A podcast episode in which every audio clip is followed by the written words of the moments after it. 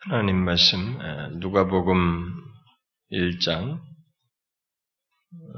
30 39절부터 우리 45절까지 한 절씩 교도하겠습니다. 39절부터 45절까지 한 절씩 교도합니다.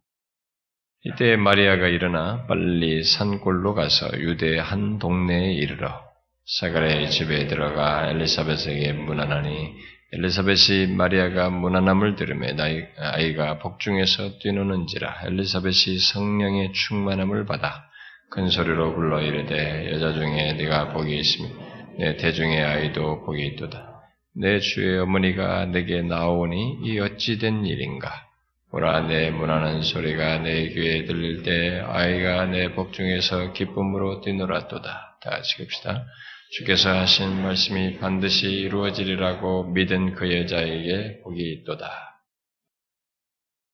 오늘은 어, 우리를 어, 죄와 사망에서 구원하시기 위해서 하나님께서 친히 육신을 입고 이 땅에 오신 것을 기억하여 지키는 어, 성탄절입니다.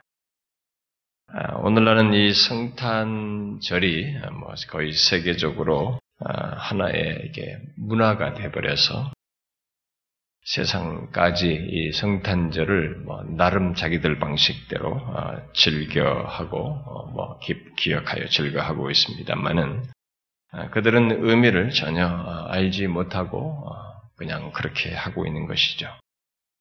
오늘날은 이 종교의 문화를 문화의 옷을 입혀서 그래야만이 종교가 이 세상에서 이렇게 성공한다고 그럴까요? 어, 종교의 꽃을 피울 수 있다고 생각을 하는 그런 대세가 만들어져 있어서 어떤 종교적인 그 어떤 성격을 가지고 있는 뭐 실제 종교뿐만 아니라 불교든 뭐든 간에 이들이 다 문화 코드로 이렇게 발전하고 있죠.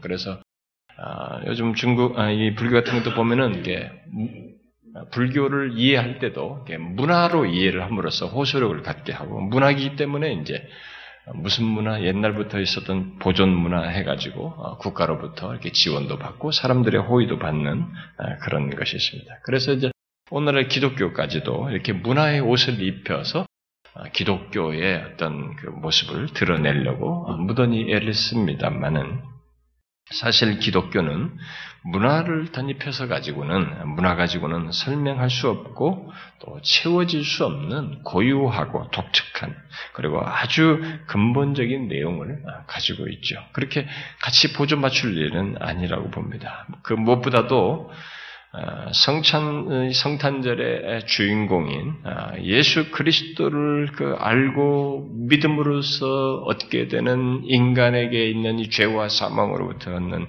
이 구원 문제가 있기 때문에 문화 코드로 가지고는 설명할 수가 없는 그 내용이 여기에 있죠. 그런데 이 구원은 어, 그 여기 누가복음 1장에서 보는 것 다시피 잘 우리가 어, 다 읽진 않았습니다만은 이 마리아와 관련해서 기록된 이런 내용들만 보아서 알다시피 특별히 이 마리아가 드러낸 표현에서 보다시피 어, 기독교에서 말하는 이 어, 그리스도의 오심으로 인한 이 구원의 문제는 정말 인간이 받아들이기에 너무 어려운 그리고 정말 하나님의 오심을 겨우 이 자신이 가지고 있는 인간의 틀과의 충돌 속에서 수용함으로써 결국 믿음으로써 얻게 되는 이 구원 문제여서 문화 코드로는 어, 도저히 접, 어, 접근할 수 없고 답을 줄 수가 없는 그런 고유한 것을 기독교가 가지고 있습니다.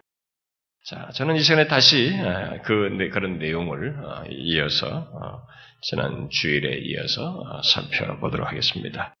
우리는 지난 주일에 누가복음 1장 26절부터 38절까지의 말씀을 살폈습니다. 그 말씀에 뒤이어서 어, 뒤은 이 내용 속에서 우리는 마리아가 나타낸 반응을 통해서 음, 복음에 대한 사람의 이 최초의 음, 반응 이후에 이어서 나타나는 반응을 어, 살펴보도록 하겠습니다. 그러니까 오늘날 우리들이 지금 접근하는 방식과 전혀 다릅니다. 아, 인간은 감출 수 없는 이 복음 앞에서의 인간이 감출 수 없는 그 반응이 있는데 우리가 그것을 이 마리아를 통해서 볼 수 있죠.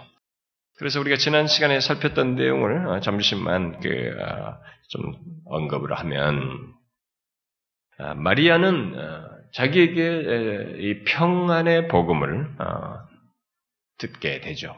전해줬죠. 평안의 복음을 듣 들고 온 그 천사를 아, 두려워하였습니다. 그래서 우리가 앞에 1장 29절부터 보았죠. 천사 가브리엘은 마리에게 너무나 엄청난 아, 소식, 깊은 소식이죠. 하나님께서 이 세상을 구원할 하나님의 아들인 아들이 이 땅에 육신을 입고 오시는데 바로 그 일이 바로 이 마리아 당신을 통해서 그녀를 통해서 있을 것이라는 구원의 복음을 아, 듣게 되었죠. 그런데 그녀가 보인 첫 번째 반응은 놀라고 무서워하는 것이었습니다. 그것은 이게 분명히 좋은 소식인데도 불구하고 그는 무서워했습니다. 그것은 죄악된 인간이 흔히 일반적으로 복음에 대해서 가질 수 있는 본성적인 반응이다라고 했습니다. 곧 평안의 복음을 전하는 것에도 어, 두려워하는 어, 노예적인 이 두려움을 인간이 어, 일반적으로 가지고 있다라고 했죠. 마리아가 그러했습니다. 그리고 그녀는 천사의 말에 동의할 수 없다는 듯이 어, 반응했죠. 어떻게 사내를 알지 못하는, 남자를 알지 못하는 내가 잉태하여 아들을 낳을 수 있는가? 어찌 일이 있으리까? 라고 하면서 자기의 조건만을 말하였습니다. 마리아는 지금 자기에게 전해진 내용이 무엇인지 거의 고르지 않고 그저 자기 조건만을 말하면서 주저했다는 것이죠. 지금도 어떤 사람들에게 복음을 전하게 되면 이 사람들이 그 복음이 전해진 것의 그 실체의 이 내용을 알기보다 자꾸 자기 조건을 얘기하죠. 자기 생각을 얘기합니다.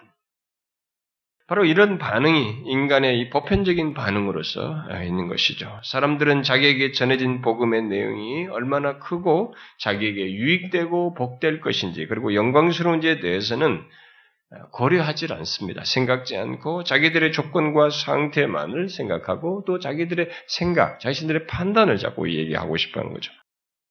천사가 마리에게 전한 내용이 무엇이었습니까? 그것은 구원자 예수예요. 인간에게 가장 필요로 하는 이 세상에 태어나서 먹고 마시고 뭘 하든 간에 근본적으로 우리의 죄 문제에 대해서 해답을 주시고 그것으로부터 구원하실 이 구원자 예수를 말을 하고 있는데 하나님의 아들 예수 그리스도께서 마침내 구원자로 오신다는 것을 말하는데도 불구하고 인간은 그런 태도를 그런 얘기를 들으면서도 자꾸 내 생각, 내 조건만을 얘기해야 한다는 것입니다.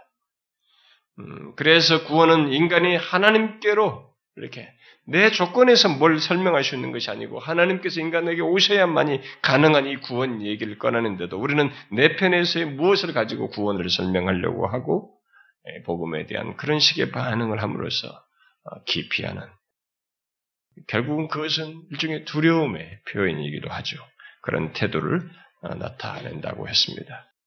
그러므로 우리가 복음을 들을 때 이 예수 그리스도의 오심으로 인한 우리의 구원의 소식을 들을 때 우리는 내 조건보다 그 구원에 대한 모든 얘기를 하고 있는 그 실체, 그 예수 그리스도 어, 그분을 받아들이는 것이 어, 거기에 사실 우리의 일차적인 마음을 쏟아야 한다는 것입니다.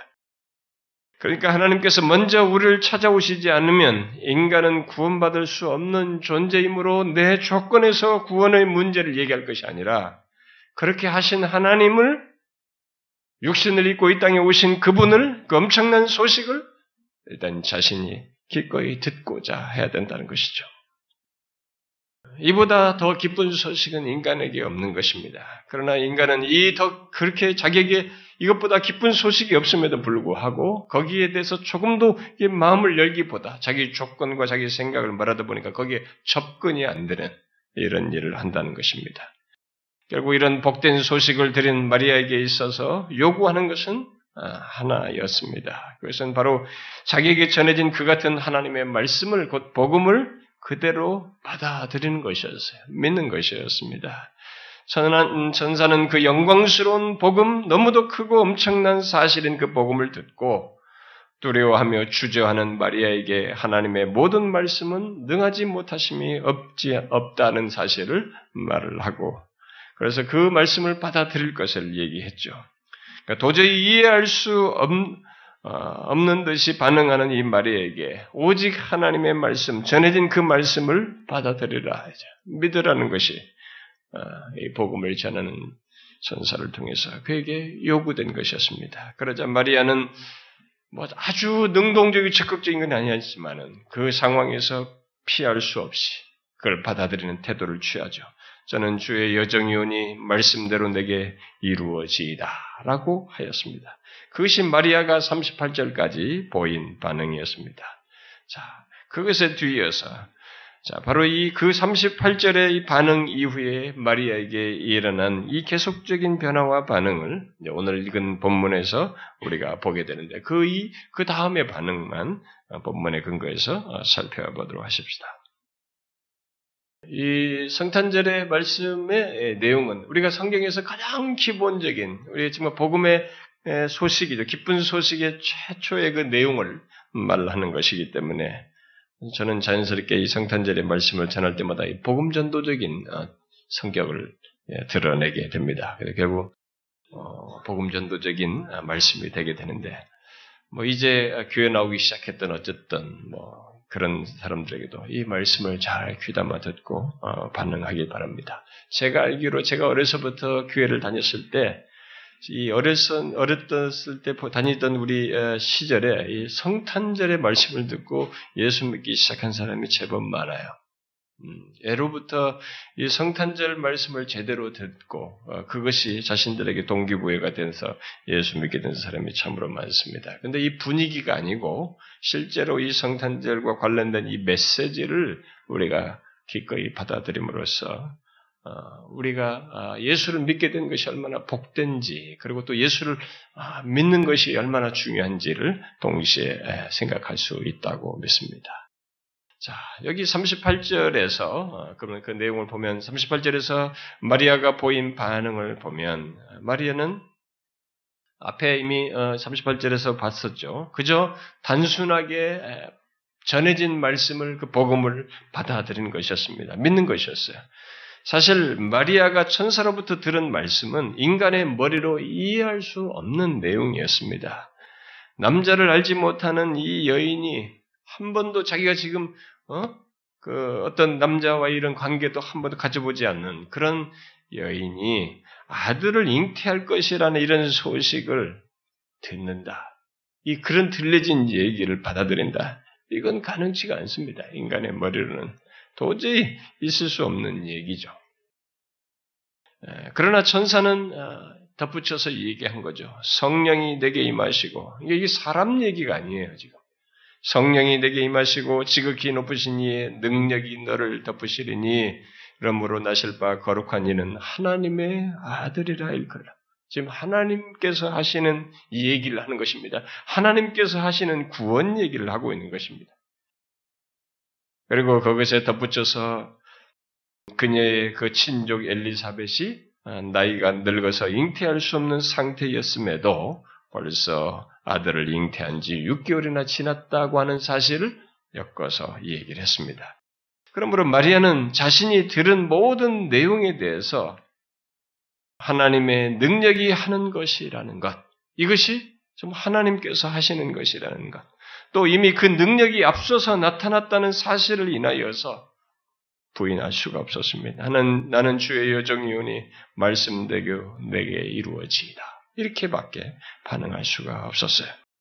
이 말은 자기가 무슨 말을 할 수 있겠습니까?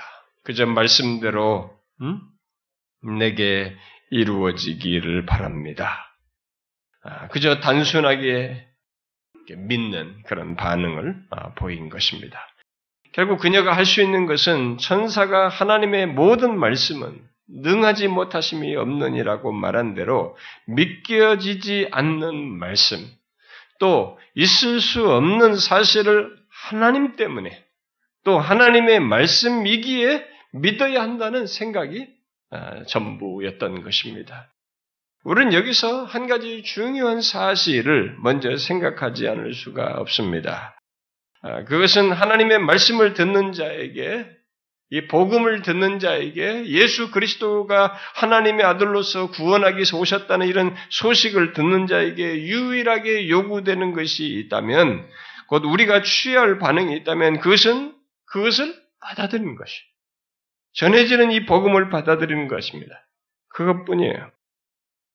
그저 그 전해진 말씀을 믿는 것이요 나를 구원하시기 위해서 제시된 그 모든 말씀을 믿는 것입니다. 우리 쪽에서 취할 수 있는 것은 그거예요. 음. 사실 복음은 너무 큰 진리입니다. 음.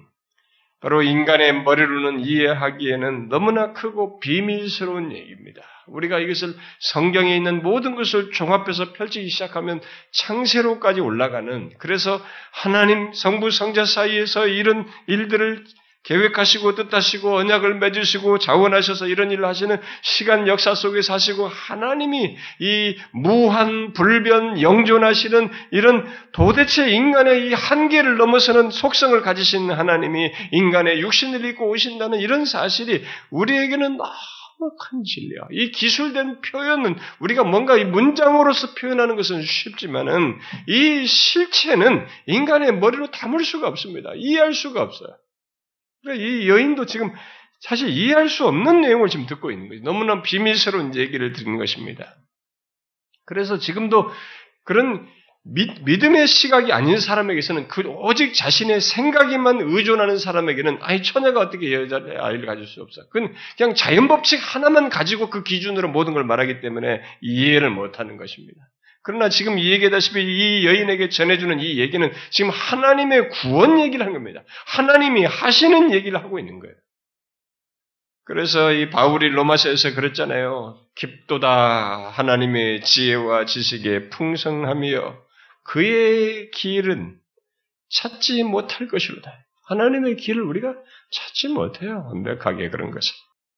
하나님이 인간의 육신을 입고 오셔서 사람을 구원하신다는 것은 처녀인 마리아가 자신의 몸에 한 아이의 생명이 시작된다는 것을 이해할 수 없는 것만큼, 이해할 수 없었던 것만큼 똑같이 이해할 수 없는 비밀스러운 것입니다. 그러니까 여러분들이 그게 만약에 믿어진 것이면 이 여러분 자신이 수용할 수 없는 믿을 수 없는 것이 지금 믿어진 거죠. 결국 구원의 복음, 예수 그리스도가 구원주로서 오신다는 것, 그 천의 몸을 빌어서 오신다는 이 본문의 사실은 우리의 머리로 이해해서 받아들일 수 있는 문제가 그런 사실이 그런 내용이 아니라는 것을 여기서 사실상 마리아의 이런 반응을 통해서 우리에게 증거해 주고 있는 것입니다. 그러면 어떻게 그 큰 진리, 그 비밀스러운 진리를 아, 우리가 받아들일 수 있을까? 응? 그것은 전사의 말대로 하나님의 모든 말씀은 능하지 못하심이 없다는 것을 믿는 거예요. 그 전해진 말씀을 이게 사람의 말이 아니고 하나님께서 하시는 일이기 때문에 하나님의 이 말씀을 오직 믿는 것이며 받아들이는 것입니다. 그래서 성경은 구원은 오직 믿음으로 얻는다고 말하는 것입니다. 달리 얻을 수 없어요. 여러분들이 세상에서 많은 지식을 가지고 여러분들의 지적인 능력을 발휘해서 어떻게 어떻게 해서 뭔가를 산출해내듯이 그리고 여러분들이 성취해낸 그런 방식으로 이 구원의 세계는 입문할 수 없습니다. 들어오지 못해요. 아무리 탁월한 식견을 가지고 여러분들이 조직력이 있고 회사의 경영 능력을 발휘해서 몇백 퍼센트의 그 성과를 냈다 할지라도 그런 성과 방식으로는 이 복음에 접근할 수 없습니다. 이 복음은 오직 전해진 그 말씀, 도대체 수용하기 어려운 이 얘기를 하나님이 하신다고 하는 사실을 내 인간 영역을 넘어서는 그분이 하시는 일을 하신다고 하는 것을 받아들이는 것이 그렇게 믿음으로서만 구원을 얻는 것입니다. 마리아는 다른 길이 없다는 것을 알았습니다. 그리고 그녀는 그저 그래서 단순하게 믿고자 했습니다. 그리고 그녀는 자기가 곧바로 찾아갔어요. 아, 지금 이 받아들이긴 했는데 받아들였지만 또 그 앞서서 먼저 이런 일이 자기가 아는 친족의 엘리사벳이 그 늙은 사람이 무슨 아이를 가졌다고 하니까 이것을 확인하기 위해서 찾아갔어요. 바로 근데 찾아간 그 엘리사벳의 말을 통해서 하나님의 모든 말씀이 정말로 사실이며 그것이 자신의, 자신 안에서 실제로 이루어지고 있다는 것을 확인하게 되는 내용이 오늘 본문이에요. 마리아는 자기의 친족 엘리사벳이 6개월 먼저 아들을 잉태했다는 것, 그 전사의 말을 기억하고 빨리 그녀의 집으로 갔습니다. 그리고 엘리사벳은 자기를 방문한 마리아에게 성령의 충만함을 받아 이 얘기를 합니다. 큰 소리로 다음같이 외쳐서 말했습니다. 여자 중에 네가 복이 있으며 내 태중의 아이도 복이 있도다. 누가 짠 거 아니에요? 지금 서로 처음 만나는 장면입니다. 근데 모르는 상대가 지금 이제 이 정황을 지금 전혀 알지 친족이긴 하지만 이 정황 자체를 모르고 있는 이 엘리사벳이 이 자객이 방문한 이 마리아를 향해서 그렇게 말한 것입니다. 여자 중에 네가 복이 있으며 내 태중의 아이도 복이 있도다. 내 주의 어머니가 내게 나오니 이 어찌된 일인가? 보라, 내 문안하는 소리가 내 귀에 들릴 때 아이가 내 복중에서 기쁨으로 뛰놀았도다. 주께서 하신 말씀이 반드시 이루어지리라고 믿은 그저 여자에게 복이 있도다. 이렇게 말했습니다. 엘리사벳은 아직 어떤 큰 확신을 가지고 있지 않은 이 마리아를 향하여서 성령이 충만하여 또 기쁨에 겨워서 큰 소리로 그렇게 외친 것입니다. 여자 중에 마리아가 복이 있고 그 태중, 그녀의 태중의 아이가 복이 있다고. 아직 마리아는 자신의 태중에 아이가 있는지도 느낄 수 없었고 또 느끼지도 못했습니다. 그런데 바로 그런 자기 그런 자기에게 어, 그 방문한 엘리사벳으로부터 어, 자기를 놀라게 하는 그런 소를 듣겠습, 들었습니다. 여자 중에 네가 가장 큰 복을 받은 자이다. 내 태중의 아이도 복이 있다는 말을 들었습니다. 여기 엘리사벳의 말한 이 말한 이 복이 있다라는 말은 어떤 느낌을 얘기하는 게 아닙니다. 이것은 상태를 말하는 거예요. 그러니까 결국 마리아는 하나님의 사랑을 받은 사람이요, 하나님께서 기뻐하는 사람이라는 것이죠.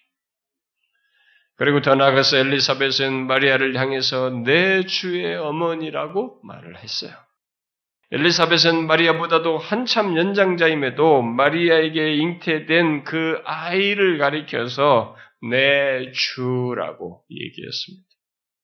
마리아가 아이를 가진 것을 어떻게 알게 됐는지에 대해서는 41절에 말해주고 있잖아요. 바로 성령께서 그녀에게 충만하게 역사하심으로써 알게 된 거예요. 엘리사벳이 이 정황을 지금 모르고 있어요. 전, 전 성령의 충만함을 입어서 그걸 알고 이 얘기를 하고 있는 것입니다. 중요한 것은 천사의 말 외에 아무것도 확인할 수 없고 감지할 수 없었던 마리아를 향해서 엘리사벳이 여자 중에 내가 복이 있으며 내 태중에 아이도 복이 있도다. 내 주의 어머니가 내게 나온다 라고 했다는 사실입니다. 결국 엘리사벳은 마리아에게 잉태된 아들을 향하여서 내 주라고 하면서 바로 그 잉태된 아들을 인하여 자신이 어떤 겸손한 태도를 취하는 그런 것을 여기서 보이고 있습니다. 내 주의 어머니가 내게 나오니 이 어찌된 일인가. 그뿐이 아닙니다. 엘리사벳은 마리아가 방문했을 때 자기 태중의 아이가 태중에 뛰누는 것을 느끼고는 성령의 충만함을 받아서 보라 내 무난한 소리가 내 귀에 들릴 때 아이가 내 복중에서 기쁨으로 뛰놀았도다라고 말하였습니다. 무엇을 말하는 것입니까? 마리아가 믿은 것이 결코 헛된 것이 아니고 엄연한 사실이요 영광스러운 사실로서 그가 믿은 말씀 그대로임을 증거해 주고 있는 것입니다. 기독교 신앙은 처음부터 증거를 딱 보고 아 믿도록 할 만큼 눈으로 확신한 무엇을 딱 보여주고 그것을 그냥 지적인 동의를 확고하게 갖게 하고 그 다음부터 믿게 하는 것이 아니고 믿음으로 받아들이고 그 믿는 바의 사실을 뒤이어서 이렇게 보편적으로 이렇게 확인하게 되죠. 음, 그것을 그것의 진정성을 사실성을 확인하게 되고 경험하게 되는 것이죠. 마리아는 이 사실을 통해서 확인하게 된 것입니다. 그리고 엘리사벳은 마지막으로 마리아에게 핵심을 얘기하죠. 뭡니까? 바로 주께서 하신 말씀이 반드시 이루어지리라고 믿은 그 여자에게 복이 있도다. 여기 엘리사벳 찾아오기 전에 천사와 마지막 관계 속에서 이런 얘기를 주고받았습니다. 그 믿어야 된다는 얘기를 결론적으로 받았어요. 그런데 이 마지막으로 또 여기서 이 얘기합니다. 주께서 하신 말씀이 반드시 이루어지라고 믿은 그 여자에게 복이 있도다. 여러분 이 말이 무엇을 말하는 것입니까? 이것은 지금까지 마리아에게 있었던 모든 것을 결론 짓는 말입니다. 마리아는 어, 처음에 자신을 통해 있을 그 하나님의 구원의 역사, 이 복음의 메시지를 의심하여서 도저히 이해할 수 없다는 듯이 반응을 했습니다. 그러나 그는 비록 적극적이진 않았다 할지라도 자기에게 전해진 말씀, 그 엄청난 구원의 계시를 믿음으로 받아들였어요. 그것이 그가 보인 최초의 믿음의 반응이었습니다. 비록 아직 아직은 그녀가 하나님과 그의 말씀을 적극적으로 생기 있게 믿고 의지하는 상태는 그런 상태는 아니었다 할지라도 그녀는 하나님의 말씀을 단순하게 받아들이고자 했어요. 음, 그리고 믿었습니다. 바로 그 사실을 두고 엘리사벳은 주께서 하신 말씀이 반드시 이루어지리라고 믿은 그 여자에게 복이 있도다라고 말한 것입니다. 마리아는 결국 천사가 전해준 말이 사실이라는 것을 엘리사벳을 통해서 확인한 것입니다. 여호와의 말씀이 성취되었다는 것이죠. 특히 그녀는 엘리사벳의 말을 통해서 자기에게 한 하나님의 말씀이 성취되고 있다는 것을 지금 그렇게 진행되고 있다는 사실을 이제 받아들이고 깨닫게 깨닫고 받아들이게 되는 것이죠. 그렇다면 이제 하나님은 31절 이하에서 말한 것을 말한 것도 이제 이루실 것이죠. 뭐예요? 이미 앞에서 지난 시간에 본 31절에 뭐 있습니까? 그 이름을 예수라고 말한 대로 그는 자기 백성을 자기 저희 죄에서 구원하실 것이다. 지금 이 잉태된 이 사실은 너에게 하나의 신비스러운 사실, 불가능한 어떤 기적 하나를 경험하려고 하는 것이 아니고 이 사실에 내포된 것, 그를 예수라 하여서 이루고자 하는 것, 자기 백성을 그들의 죄에서 구원하고자 하는 이 일도 이루신다는 것을 말하는 것입니다. 그리고 그가 큰 자가 되어서 지극히 높으신 이의 아들이라 일컬을 것이며 하나님께서 그 조상 다윗의 왕위를 그에게 주신다는 것, 그리고 나실리는 거룩한 자로서 하나님의 아들이라 일컬이라는 것 등 그 모든 것이 그대로 반드시 이루실 것이라고 하는 것을 말하는 것이죠. 이제 마리아는 아무리 믿기 어려운 것이라 해도 복음이 아무리 크고 비밀스러운 것이고 지금 전해진 내용이 도대체 자기가 수용할 수 없을 만큼 어마어마한 큰 실체일지라도 그 모든 것을 믿지 않을 수가 없었습니다. 오히려 더욱 확고히 받아들이게 되었어요. 결국 엘리사벳의 말을 들은 마리아는 자신의 믿음을 더욱 견고하게 하는 경험을 하게 됐습니다. 처음에는 아주 적극적이진 않았습니다만 그냥 단순하게 이 자기에게 전해진 말씀, 처녀인 자기에게 메시아가 나실 것이라는 이 사실을 받아들였어요. 뭐 아주 성숙된 모습은 아니었지만 피할 수가 없었어요. 그걸 받아들였어요. 그런데 이제 그 뒤에서 있게 된 증거된 더욱 증거된 사실을 통해서 확인하게 되고 확신할 수 있었던 것입니다. 자기에게 전해진 말씀 그대로 이루어지리라고 하는 것을 확신할 수 있었던 것이죠. 기독교도 기독교의 구원의 여정에서도 흔히 일어나는 게 이거예요. 결국 이 여인은 그것을 이제 더욱 견고하게 받아들이는 그런 경험을 하고 난 뒤에 이제 부인할 수 없는 이 사실, 믿게 된 사실이 자신에게서 이렇게 어떤 반응을 불러일으켜서 오늘 우리가 읽지 않았습니다만 뒤에서 바로 마리아의 소위 송가, 찬가가 나온 것입니다. 마리아는 감격하게 되었습니다. 이제 뭔가 억지할 수 없는 사실이 자신에게 밀려왔고, 이 그것을 자신은 그 감격 가운데서 하나님을 높이고 또 경배하는 것을 어, 이렇게 막 터트리죠. 그 내용이 쫙 뒤에 이제 46절 이하에서 55절, 6절까지 음? 뒤에 56절까지 쫙 언급됩니다. 바로 자신이 확신하게 된 바를 이제 나타낸 것입니다.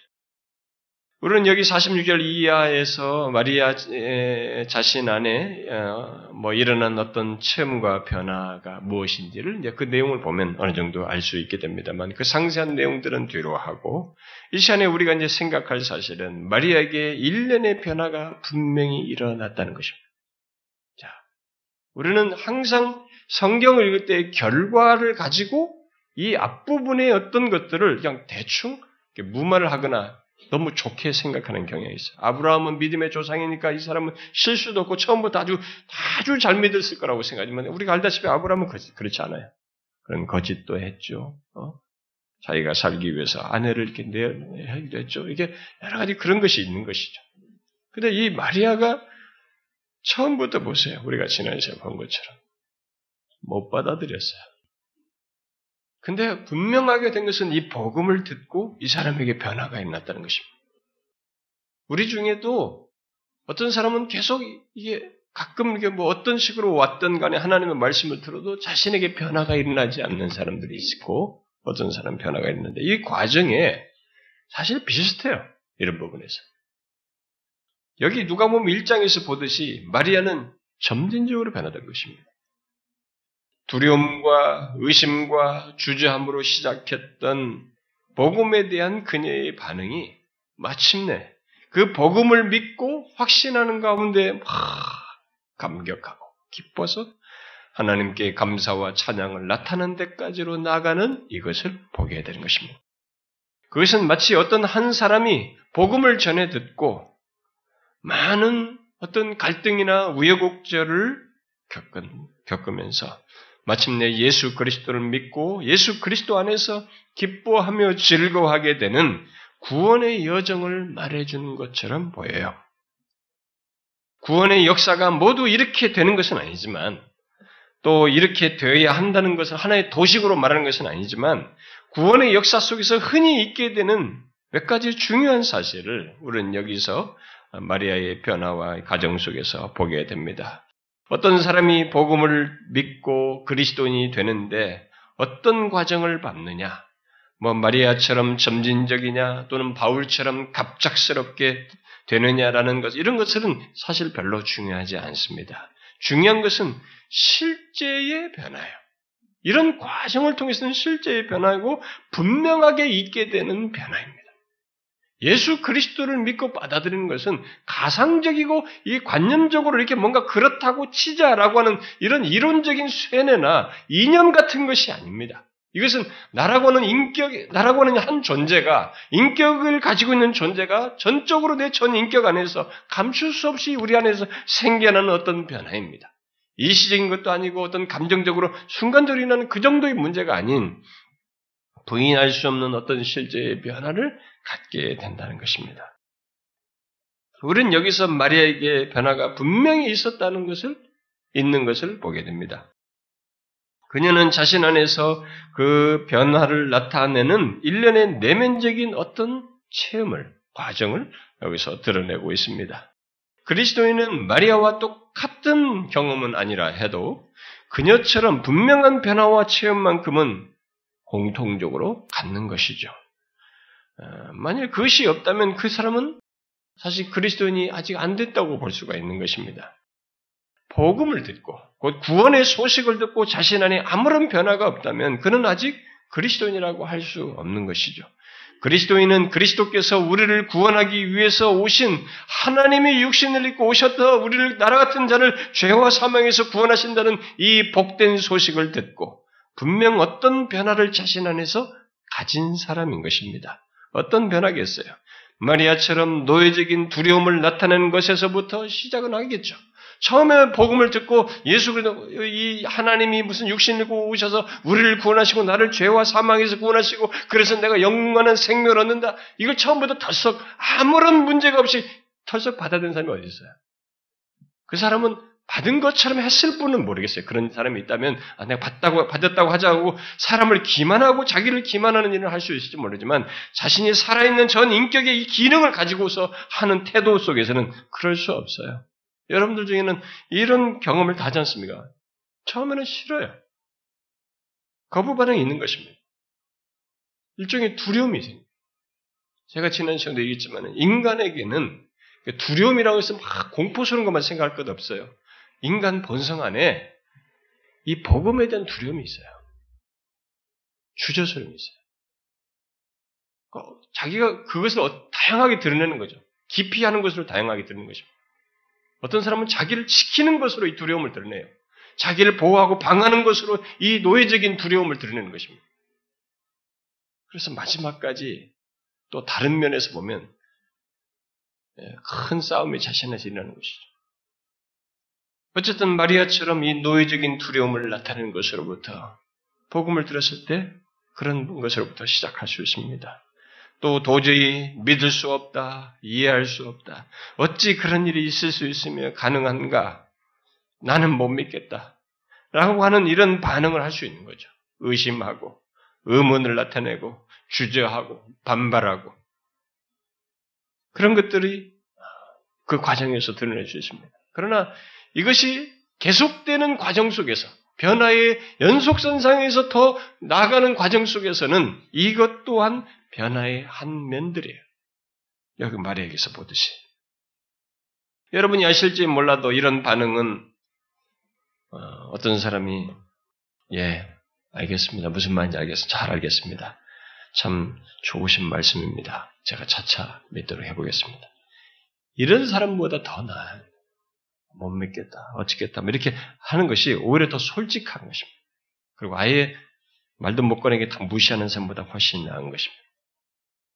노예적인 두려움을 드러내면서 의심하면서 반발하면서 갈등하는 것 이것은 오히려 진행되는 과정에서는 긍정적이에요.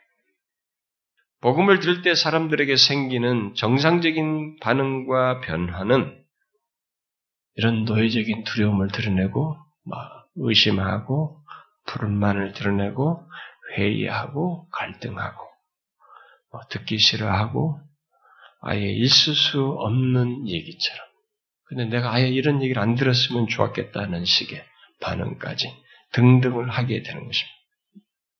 그런 반응들은 다 지속되는 과정 속에서는 고무적인 반응들이에요.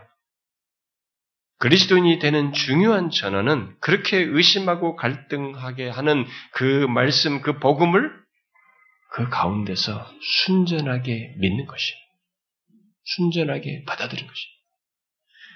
예, 가끔 이 기독교 교리를 배운 사람들 중에는 아주 잘못된 사람들이 있어요.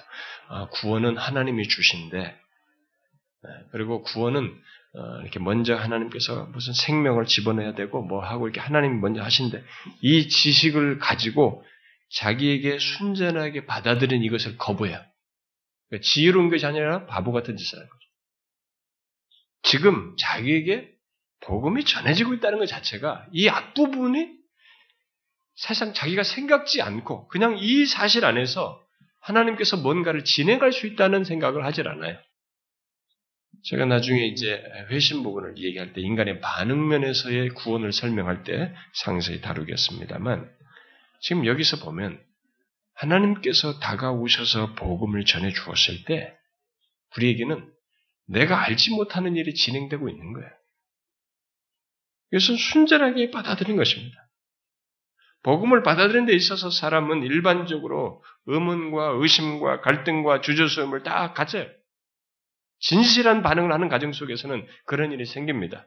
그러나 그리스도인이 되는 사람들은 공통적으로 그 주저스러운 하나님의 말씀을 믿음으로 받아들여요. 순전하게 받아들입니다. 이에 대해서 다른 특별한 방법과 비결을 우리는 말할 수가 없습니다. 뭐 다른 방법 없어요. 한번 어떤 사람은 다른 방법을 위해서 은사를 받는다. 무슨 방언을 받는 이런 이런 방법을 쓰는데 그건 망가지는 방법이에요. 아니 이 복음의 복된 소식부터 자신이 받아들이는 것부터 못하는데 무슨 어떤 신적인 것이라고 하는 것을 하나를 뭔가 경험하려고 한다는 것은 이게 마치 부닥거리 방식으로 기독 예수를 믿겠다는 것입니다. 그게 아니에요. 순서를 그렇게 바꾸면 안 되는 것입니다. 복음 자체이신 예수 그리스도 하나님이 이 땅에 우리를 죄에서 구원하시기 위해서 오셨다. 진실로 그가 우리를 구원할 길이 그 방법이었기 때문에 인성을 취하셔야만이 죄를 담당하실 수 있기 때문에 인간의 몸을 입고 오셨다는 이 사실을 믿음으로 그 예수 그리스도를 믿음으로써 받아들임으로써 우리는 구원을 얻는 것입니다. 그리고 거기서 한 걸음 더 나가서 그 믿음을 이제 확인하게 되는 일이 자연스럽게 있게 되죠. 받아들인 사람들은 거기서 끝나지 않아요. 그 믿음을 확인하고 더욱 큰 확신을 얻기, 얻게 되는 어떤 과정을 갖게 돼요. 지금 엘리사벳을 통해서 얘기되듯이 사실 그런 걸음으로 우리가 흔히 예수 복음을 받아들인 자에게는 뒤따르게 되죠. 그 과정 속에서 그리스도인의 이 마리아와 같은 변화와 체험을 하게 되는 것입니다. 이런 과정 속에서 사람들은 보편적으로 이제 자신이 비천하다. 마리아가 보인 것처럼 뒤에 찬양에서 보다시피 자신의 비천함을 깨닫기도 하고 자신이 겸손하게 낮추게 되고 하나님이 얼마나 크시며 그분의 은혜가 얼마나 놀라운지 그의 영광스러움을 발견하고 경배코자 하는 그런 열심을 품게 되는 것입니다. 결국 복음으로 인한 감격과 확신을 갖게 되는 것이죠. 자, 그래서 이제 묻고 싶습니다. 여러분은 어떻습니까? 여러분들이 처음 예수 믿을 때 어떠했어요?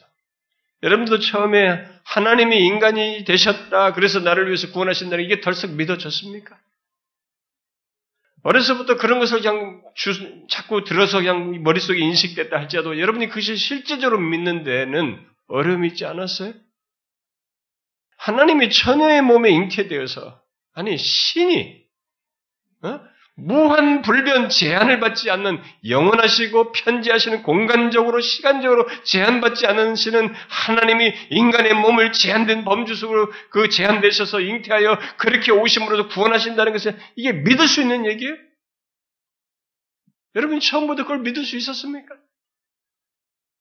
특별히 나를 내가 죄는 내가 졌는데 그 내 죄를 그가 그렇게 오셔서 어떻게 십자가에 달려 주시심으로 나를 죄인에서 구원하신다는 것을 믿을 수 있었습니까? 우리도 마리아처럼 정말 이 복음을 제대로 듣고 거기 직면하게 됐을 때 어려웠어요. 이게 어찌 가능하냐 말이지. 이 마리아와 같았습니다. 근데 예수 믿기 이전에는 모두 그런 것입니다.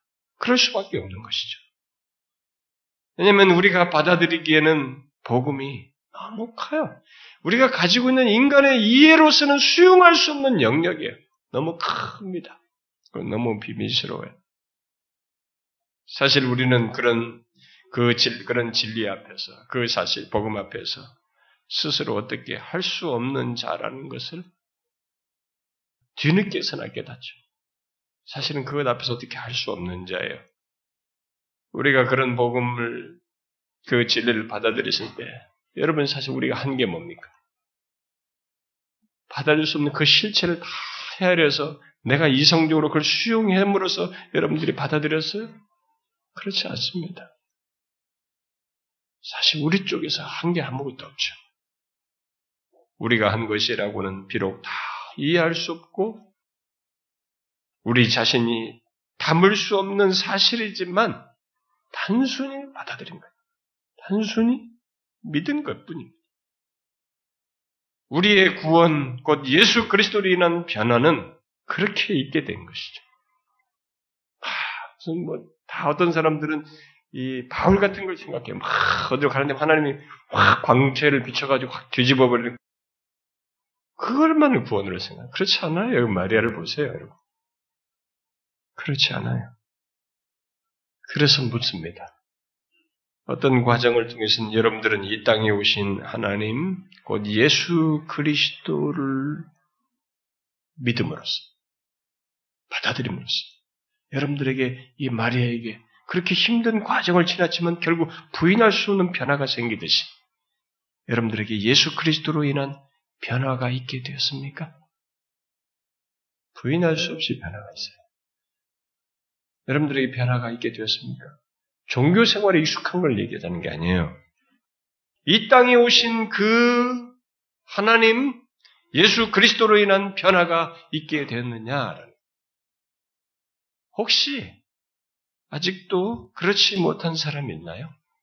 이 예배당에 와 있으면서도 그 사람에게 복음을 완전히 이해시킬 수 있는 사람은 이 세상에 아무도 없어요. 아셔야 됩니다. 누가 그걸 설명으로 다 이해시킬 수 있겠어요? 어떤 설명을 해도 성경에 기록된 하나님의 구원의 스토리를 모든 예수 그리스도의 오심을 다 설명을 해도 그것으로 여러분들의 머리를 다 있는 것은 아닙니다. 그렇게 할 수 있는 사람은 아무도 없어요. 인간은 복음을 다 이해할 수 없는 상태와 처지에 있습니다. 그저 믿음으로써 알게 되고 소유하게 되고 그 영광을 맛보게 되며 그 실체를 점증적으로 부유하게 알게 돼요. 그 다음부터. 믿기 이전까지 복음은 그 사람에게 감추어져 있는 것입니다. 아무리 많은 생각을 해도 또 아무리 많은 염려를 해도 믿기 이전까지는 마찬가지예요.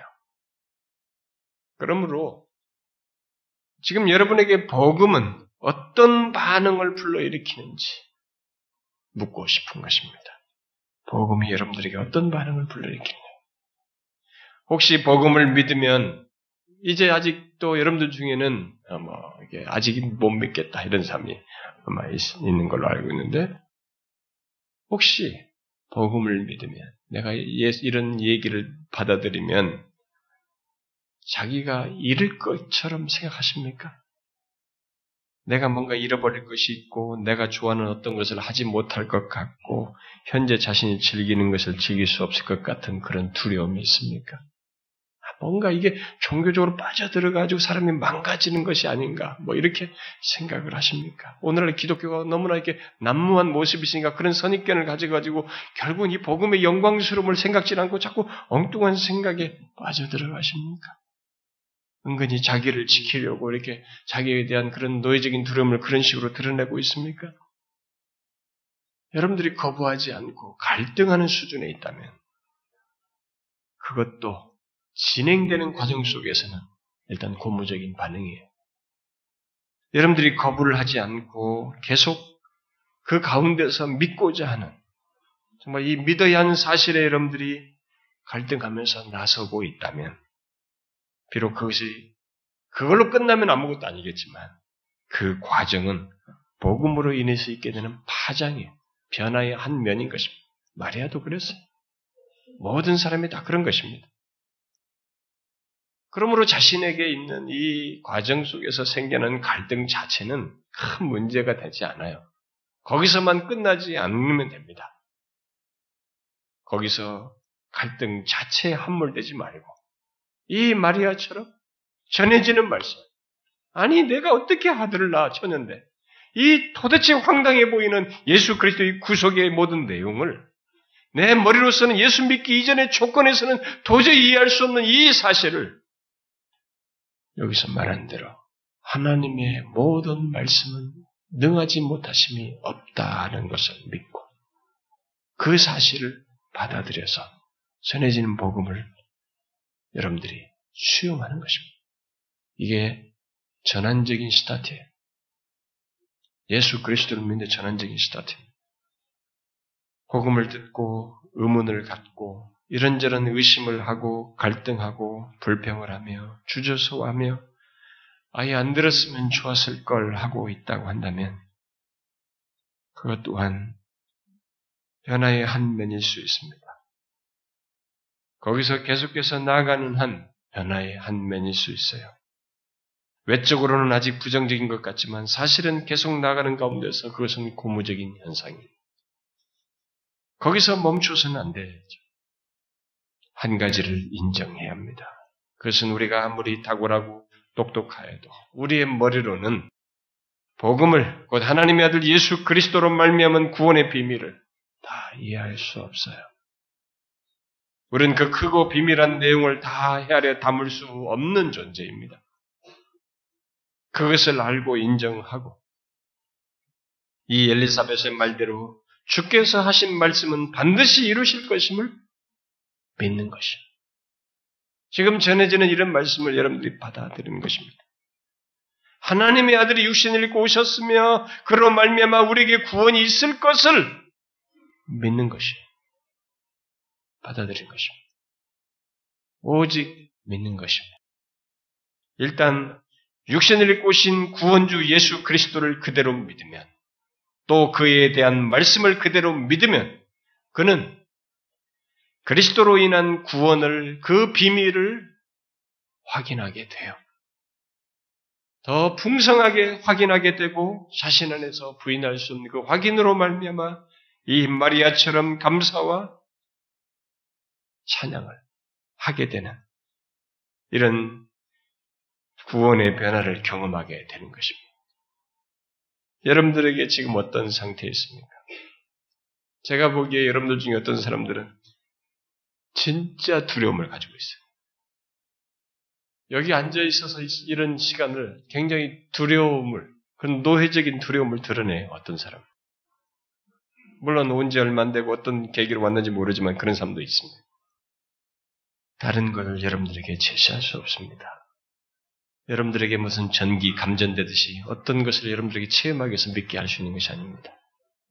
하나님은 우리에게 섭리 속에 다양한 부르심의 방편들을 사용하지만 결국 예수 그리스도를 믿는 것은 구원을 얻는 것은 오늘 이 땅에 육신을 입고 오신 그 하나님의 아들 그분이 실로 우리의 구원주이시고 그가 십자가에 달려 죽으시고 부활하심으로써 우리가 죄와 사망에서 구원을 얻는다고 하는 사실을 그 말씀 그대로 받아들이는 것이에요. 여기 지금 마리아 엘리사벳이 마리아에게 말한 그대로예요.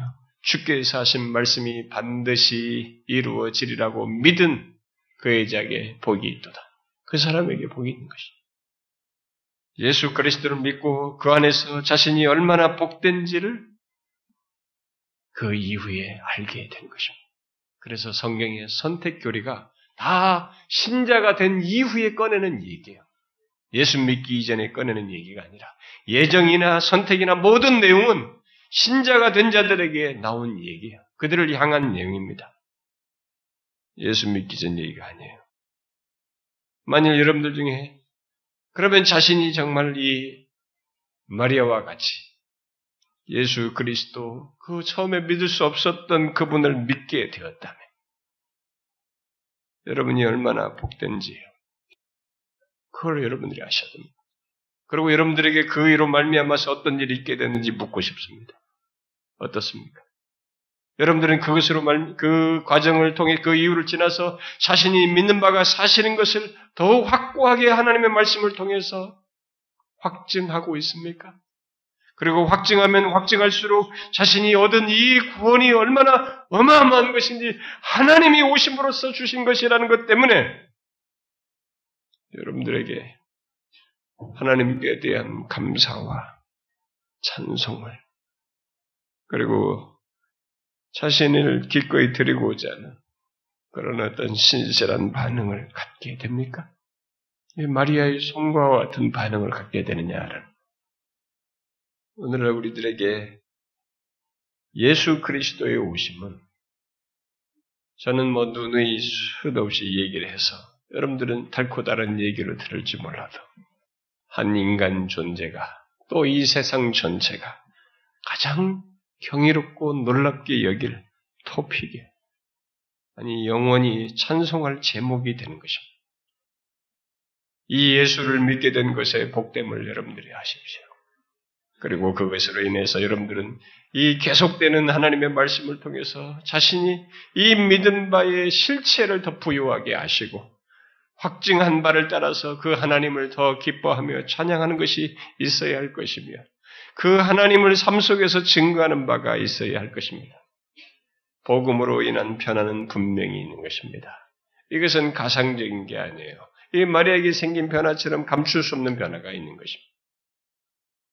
한 가지만 덧붙이고 싶습니다. 그 변화와 관련해서 그리스도의 오심으로 인한 구원과 관련해서 여러분들에게 생긴 변화 중에 여러 가지를 다 말할 수 있겠지만 저는 여러분들이 정령 그리스도께서 오셔서 여러분들에게 구원을 얻게 하고 하나님과 화평하게 되었다면 다른 사람과도 화평해야 됩니다. 제가 성탄절에 뭐 이런 그리스도인의 변화를 음, 얘기하면서 마지막으로 덧붙이고 싶은 것은 현재적으로 제가 필요를 느끼기 때문에 그렇습니다. 참 한 공동체에서 신앙생활하면 사람들에게 관계 속에서 좋았다가도 어떤 문제가 있고 서로 관계 속에 이런 일이 생깁니다. 근데 이런 것이 한 번의 어떤 일로 우리가 이것을 마음을 닫거나 관계 어려움을 가질 이유가 없습니다. 우리는 계속 영원한 하나님 나를 향해서 가는 순례길, 이 그리스도로 말미암아 하나님의 오심으로 말미암아 구원을 얻은 것이기 때문에 그래서 하나님과 화목하게 되었기 때문에 이 장벽을 쌓을 이유가 없어요. 우리는 계속적으로 이것을 풀어야 되는 것입니다.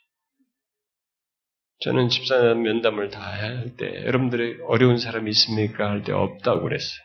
집사님들. 근데 다른 사람은 잘 모르겠어요. 그 외의 사람들은. 아마 우리 교회는 거의 없을 겁니다. 근데 최근에 제가 우리 한 얘기를 들었어요. 조를 편성하는데 우리 교회는 처음부터 제가 그런 걸 다 무시하고 개의치 말고 하라고 했는데 이제 벌써 오래되니까 이제 하나 봐요. 이게 무슨 겜튼지 먼저 편성하는데 무슨 성년분지 나는 어딘지 모르겠어. 어, 나는 이 조에 들어가지 말고 나이조 들어 이런다는 거예요. 언제까지 그러겠어? 진짜 하나님과 화목한 자야. 하나님의 오심으로 말미암아 이 어마어마한 구원을 입은 자인 거 맞습니까? 어찌 그런 말을 할 수 있어요? 누구를 기피한단 말입니까? 밖에서 무슨 세상에 대한 평화를 얘기하기 전에 우리가 그런 것을 있다면 어떻게 하겠어요? 누구를 싫어하고 누구를 기피합니까? 나는 여러분들이 다수가 아닌 걸 알아요. 몇 사람일 거라고 생각해요. 그러나 그 몇 사람조차도 나는 묻는 것입니다. 그리스도의 오심이 그렇게 하찮은 것입니까? 내 감정 하나 통제 못할 정도에 그렇게 하찮은 것이에요? 그건 아니지 않습니까? 그리스도의 오심으로 말미암아 얻게 된 구원은 여러분과 제가 생각하는 것보다 어마어마하게 큰 겁니다. 그 실체부터 생각해 보세요. 무한 불변하신 하나님이 이 육신을 입고 오셔서 우리의 구원을 이루신 이 실체를 그게 우리에게 미쳤는데 우리에게 여기 있게 됐는데 이게 작은 것입니까? 그렇게 일시적인 것입니까? 성경이 뭐라고 말합니까? 영혼까지 이 효력을 갖는 것 아닙니까? 유효한 것이 아닙니까? 잠시 잠깐 살면서 갖는 이 공동체 속에서 그런 문제가 있을 수 있습니까? 앞으로도 살다 보면 얼마든지 있을 수 있죠. 아, 있는 게 문제가 아니라 그것을 그렇게 관계를 가지면 안 되죠. 하나님과 화목한 자로서 우리가 다른 사람과 화목해야죠. 마리아처럼 그 변화를 이렇게 감사와 찬양으로 하는 것뿐만 아니라 삶으로도 하나님과 화목한 것을 드러내야죠. 제가 언젠가도 얘기했지 않습니까? 우리가 사랑하다 죽어도 그러기에도 인생이 짧습니다. 미워하면서까지 살기에는 인생이 너무 짧아요. 사랑하다 죽어도 너무 짧은 시간입니다. 우리는 또 언제 떠날지도 모르고요. 그리스도께서 하나님이 우리에게 오셨습니다. 자기 자신을 우리에게 주셨습니다. 그분 안에서 우리에게 모든 것을 갖게 했습니다. 그분의 소유가 우리의 유업이 되어버렸습니다. 뭐가 부족해? 더 이상 그런 얘기 하지 마십시오. 그 사람은 의심스럽습니다. 주님의 이 구속의 은혜를 너무 하찮게 여기고 있는 것으로 보이지기 때문에 그러지 마시고 누구든지 사랑하고자 하고 좀 힘들면 힘든 대로 구해보세요. 그래서 우리 공동체 안에서 그리스도의 오심이 이렇게 무색하게 되는 그분으로 인해서 얻게 된 구원이 이렇게 가볍게 여겨지는 그런 모습이 없기를 바래요. 어떻습니까, 여러분? 청년부든 성년부든 여성이든 남성이든 어떻습니까, 여러분? 그러실 수 있겠죠. 주께서 우리에게 그리스도의 오심의 풍성함을 제대로 누릴 수 있게 해주시길 바래요. 기도합시다. 하나님 감사합니다. 저희들에게 형용할 수 없는 구원의 역사를 진행하시고 친히 이 땅에 오셔서 육신을 입으시고 십자가에 달려 죽으심으로 우리의 구원을 이루어 주셔서 감사합니다. 모든 것이 우리는 참 믿기 어려웠고 수용하기 어려웠으나 참 우리에게 은혜를 베푸사 정말 믿고자 했던 우리들에게 그 놀라운 사실들을 믿고 실제로 그리스도가 우리의 주가 되신다는 것을 마리아처럼 고백할 수 있고 찬양할 수 있는 이 상태로까지 나아가게 해주시니 감사합니다. 우리가 그 은혜를 입은 자로서 하나님과 화목한 자로서 우리가 아, 이 구원을 소유한 자로서 삶 속에서 기꺼이 증거하며 드러내며 사는 저희들 되게 하옵소서.